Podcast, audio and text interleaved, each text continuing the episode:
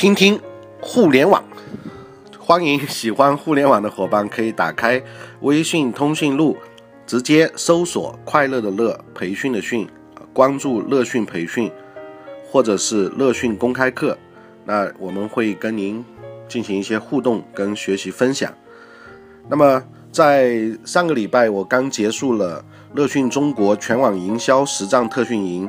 中间我也首首度发布了我的网商思维导图的课程，从一个基地、两个世界、三体四维、五行六脉、七剑八部、九天朗月、十面埋伏，来跟很多伙伴分享了我自己这么多年从事互联网营销的一些实战的心得。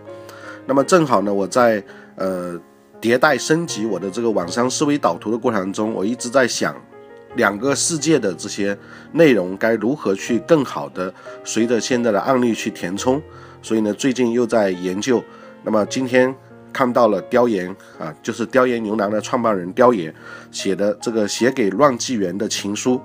那我看完了，实在是太兴奋了啊！人家雕岩能够创办雕岩牛郎，绝对不是因为噱头，而是真的是太了解这些思维的作用了。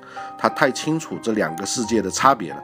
所以呢，今天我就想做一个分，在听听互联网这个语音当中，跟大家分享雕岩的这个写给乱纪元的情书，呃，希望对大家在了解两个世界的思维的过程中会有一些帮助。那么，首先，呃，我们来强调一下啊，接下来的内容版权归雕岩所有啊，声音版权归我聂荣斌所有。首先，如果你一听到“乱纪元”这三个字兴奋无比的话，那听懂了这个黑话，恭喜你。往下看，因为我还会引用恒纪元、维度打击，甚至二相破等等这些密语。反正你也是三体迷的话，那么这篇文章对你多半是看得懂的。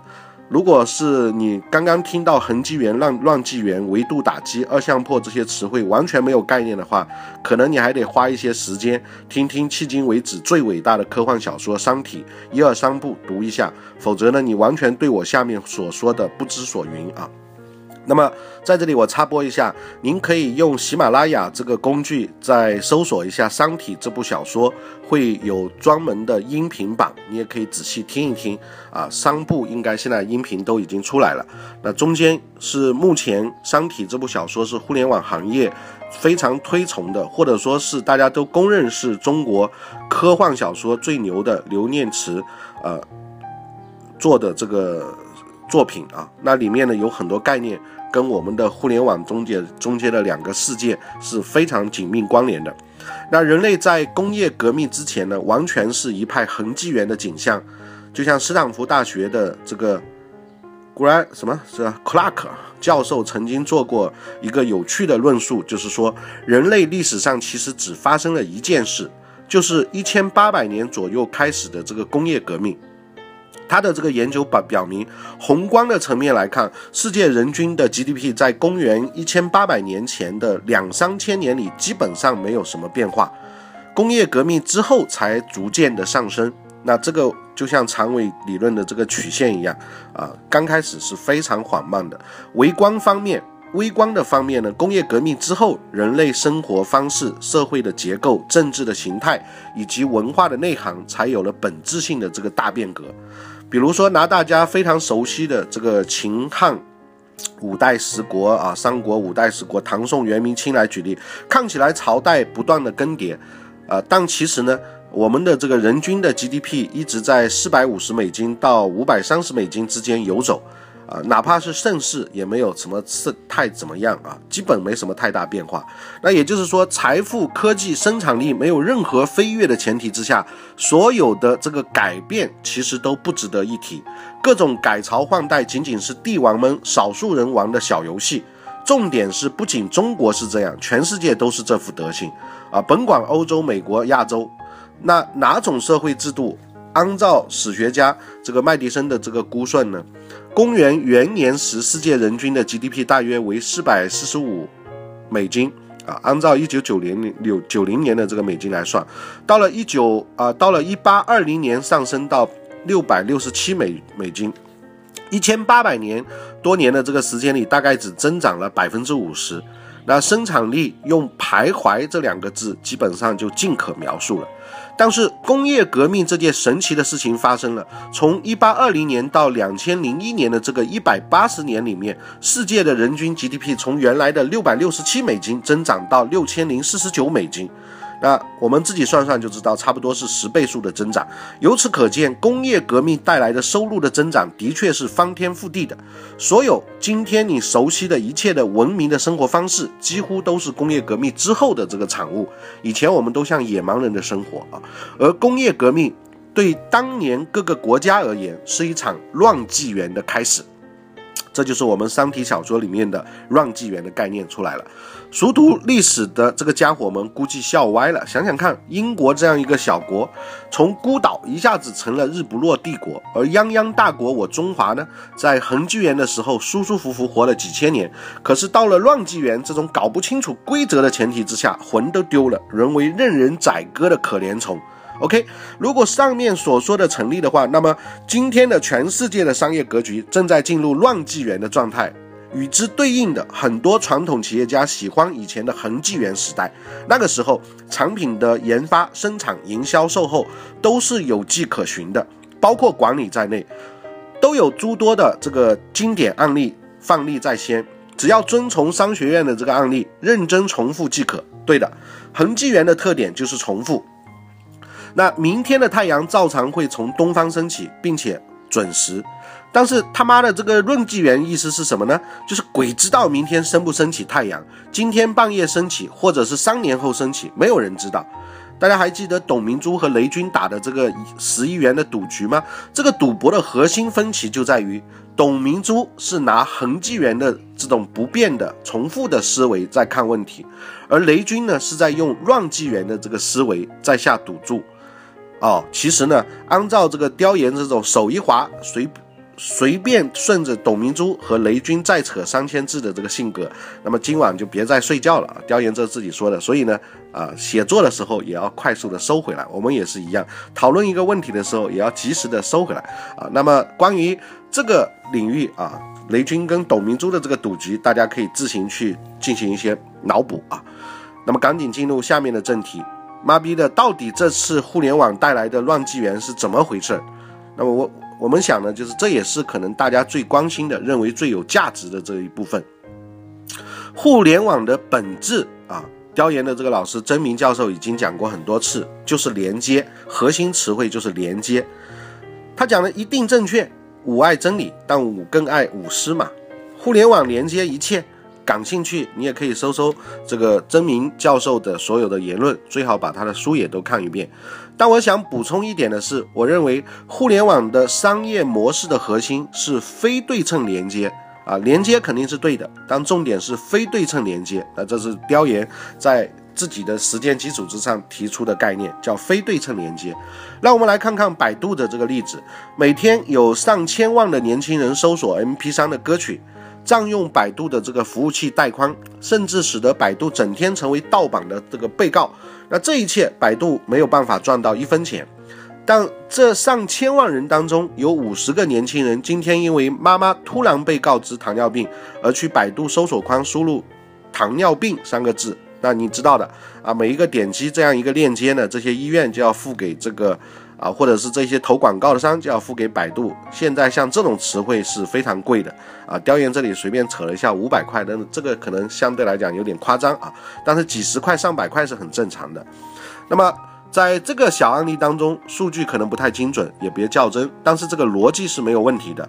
那什么逻辑呢？其实就是我们在网上思维导图当中提到的两个世界的逻辑，非常重要的一点就是羊毛出在猴身上，让熊买单这样一个连逻辑。那有人会问，这不是传统超市那种啤酒与尿布的这个逻辑吗？其实不对的，在啤酒尿布这样一个案例当中，首先行业是对称的，毕竟都是超市售卖的品类啊，属于对称的这样一个领域。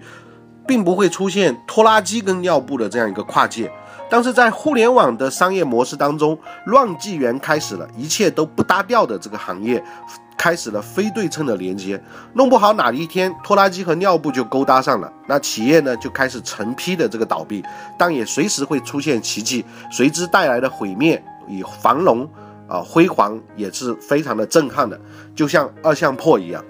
那二向破是商体里面一个概念啊。任天堂这家曾经，我们看这个案例，任天堂这家公司曾经是史上最创赚钱的公司，去年呢却巨亏三个亿美金。人们为什么不去买任天堂的这个家用游戏机和掌机了？哦，原来是人人都在玩手机。那么手机为什么不玩任天堂的这个马里奥呢？因为大家已经在玩像现在的《全民小镇》啊、《天天酷跑》啊，熬夜那你造的。这几款游戏还有社交的属性，也可以和朋友们互动啊，比深户，比比丰富啊！操，那原来这些游戏都是腾讯弄的，而你下载他们玩他们，是因为你时时刻刻都离不开微信。那不是说腾讯的游戏最好玩，而是腾讯手里有二向破啊，维度打击，懂不懂？别的游戏公司还怎么和他拼呢？你再想想看，百度的这个例子和微信的例子，连接的人群不对称，行业不对称，企业的规模也不对称。那腾讯竞争这个死无数幼小的对手时，只会说，那解释腾讯在这个过程当中不知不觉灭死了无数的幼小的对手，他只会说，我毁灭你，但跟你无关啊。资金的这个使用也是不对称的。在传统企业发展的时候，虽然有高速发展导致的大跃进时期，但毕竟资金的使用和收入是匹配的这样一个状态，是对称的状态。但互联网一来，颠覆了。谷歌在赚第一分钱利润之前烧了多少钱？百度、腾讯、阿里莫不如是，拼命烧钱哦。好像京东到现在还没赚过一毛钱，对吧？什么啊？某一个季度财报说京东赚过几百万，拜托，那是这个政府补贴的啊！像这种都是雕爷的风格。传统企业恨得牙根咬咬，牙根痒痒，没办法。乱纪元时的这个游戏规则就是这样的。接下来还有更多的不对称产生，例如行业变革的这个不对称，比如说制药行业，至少得发生在制药行业的这个产业链之内吗？不一定，现在不一定了。随着大数据时代的来临，谷歌比美国的疾病监控中心还早两个礼拜就能得知流感要开始了，因为谷歌通过搜索量得知美国某州大面积开始搜索关键词啊，鼻塞啊、喷嚏啊、发热啊，就能准确的判断流感的爆发，而根本无需去什么当地采样、唾沫化验再做统计啊，这就是大数据了。谷歌基于多年地图数据的这个积累。无人驾驶汽车的这个原型车已经开始上路了。可怜的这个汽车业刚刚被特斯拉虐完，更可怕的对手又快来了。糟糕的是，谷歌真把通用福特搞死的时候，可能仍然会说一句：“我毁灭你，但跟你没关啊，与你无关。”那好像扯太远了，对吧？其实身边的一样乱。难道没听说过互联网金融吗？银行都翻脸了，因为互联网巨头随便手一伸。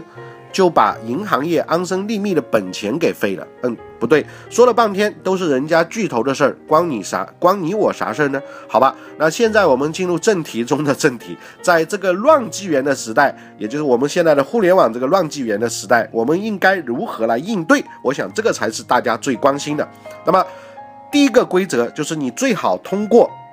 互联网的手段锁定并且黏住所有的人，就好像百度、腾讯那样啊，你要通过互联网的手段锁定并且黏住所有的人。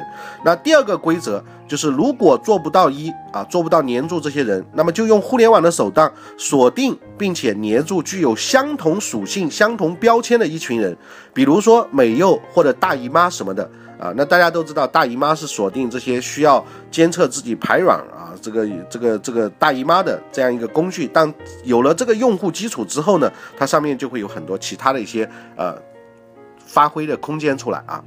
那第三个规则什么？通过第二条，那你已经有了一块二向破，OK，去抢占传统的行业的某个奶酪吧，别手软。那么这里我们也可以补充一个案例，就是这个 K 八啊。这个 K 歌的唱 K 的这个软件，那据说现在要线下开始开 KTV 啊，那么这个也是一样，它锁定某一个人群，透过这个非对称的连接，然后突然有一天杀入传统啊，那这个是很厉害的。现在你知道为什么传统行业的这个人士了每天如坐针毡吗？因为他们没有互联网工具可以黏住人群的这个本领，然后呢？然后不知道哪一天自己的奶酪就咻了一声就不见了。最他妈可怕的是被谁抢走的，完全都不知道，对手都不知道在哪里。那百分之九十九的可能性根本不是以前的老对手，老对手和自己一样活在恒纪元当中，各种传统打法烂熟于心，彼此打了几十年，谁也打不死谁。啊，绝对是真爱了，大家都。可现在乱纪元一来，不知道哪个小毛孩居然跨行业、跨人群，用非对称行连接的这个方式，把自己的消费者全部勾搭跑了。这还不是最可怕的，最可怕的是那种非对称变革，就像刚才说的谷歌无人驾驶的这个汽车，或者乔布斯一不留神玩虐了游戏掌机，或者卡式卡片式数码相机一样，不是某个具体品牌被害，而是全行业瞬间的奄奄一息。总而言之呢，在这个乱纪元的时代，想死死守住自己的那块奶奶酪是绝无可能的了。唯一的办法就是主动出击，拥抱变化，甚至创造变化，用好互联网的工具，找出属于你的二向破，去吃别人的这个奶酪。这次伟大的乱纪元时代来临，是我们这一代人的幸运。我们会眼睁睁地看着无数旧时代的巨人倒下。那么。具体已经倒下了哪些？大家可以自行脑补一下这几年的案例。那还会眼看着，甚至亲自参与伟大企业的这个诞生，在这个恒纪元时代，简直不可想象，起码是太漫长了。那时候需要几十年，甚至几代人才行。总之，我爱乱纪元，所以呢，调研这篇文章居然标题是算作一封情书，叫做写给乱纪元的这个情书。那么。听听互联网，我们今天跟大家分享了雕岩牛郎的雕岩，分享的写给乱纪元的这封情书。那里面谈到的两个世界的这个思维，就是恒纪元的思维和乱纪元的这个思维，正好对我的网上思维导图的一个世界，两个啊，一个基地，两个世界，三体四维，五行六脉，七剑八部，九天染月，十面埋伏的这整个课程框架，非常的有帮助。所以我今天也是一自己学习，在同时分享给大家。希望对大大家会有一定的帮助。那如果大家对互联网改造、互联网思维以及学习互联网和微营销感兴趣，可以打开微信通讯录右上角啊，通讯录搜索“快乐的乐培训的训”，添加关注“乐讯培训”或者“乐讯公开课”，我们一起学习、分享、交流。那今天呢，就学习到这里，谢谢，再见。